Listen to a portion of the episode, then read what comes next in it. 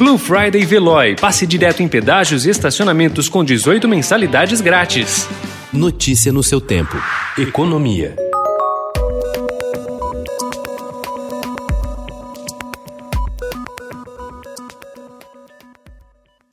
Depois de um primeiro semestre de perdas por conta da pandemia do novo coronavírus, as empresas colocaram as barbas de molho e o dinheiro no caixa. Levantamento feito pela Economática a pedido do Estadão Broadcast mostra que, na comparação com setembro de 2019, o dinheiro disponível nos cofres das mais de 360 empresas listadas na Bolsa de Valores de São Paulo aumentou 65%. O movimento não é gratuito. Segundo analistas, os empresários buscam conforto, não só para atravessar o atual momento, como para fazer frente aos efeitos esperados com o fim de estímulos como auxílio emergencial e uma eventual segunda onda da Covid-19 no país.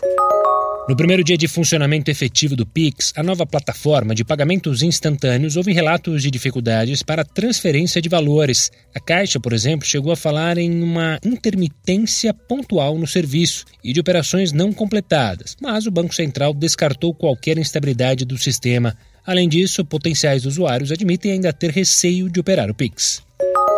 Há 45 dias do fim do ano e ainda sem uma ferramenta para potencializar o ajuste nas despesas, uma ala do governo quer incluir parte dos gatilhos de contenção de gastos previstos na PEC emergencial num projeto de lei que trata da renegociação de dívidas de estados e amplia a possibilidade de crédito com aval do Tesouro Nacional. A instituição fiscal independente do Senado Federal prevê uma alta de prorrogação do auxílio emergencial em 2021.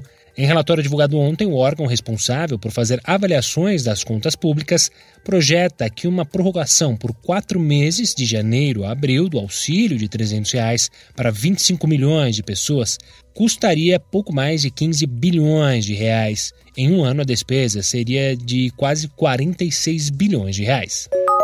Após oito anos de negociações, no domingo a China e outras 14 nações, do Japão a Nova Zelândia e Mianmar, assinaram formalmente um dos maiores acordos regionais de livre comércio do mundo, um pacto moldado por Pequim, pelo menos em parte, como um contrapeso à influência dos Estados Unidos na região. Notícia no seu tempo. Aproveite a Blue Friday Veloy e passe direto em pedágios e estacionamentos com 18 mensalidades grátis. Corre que é por tempo limitado. Garanta o seu adesivo em veloy.com.br barra Blue Friday. Veloy. Piscou, passou.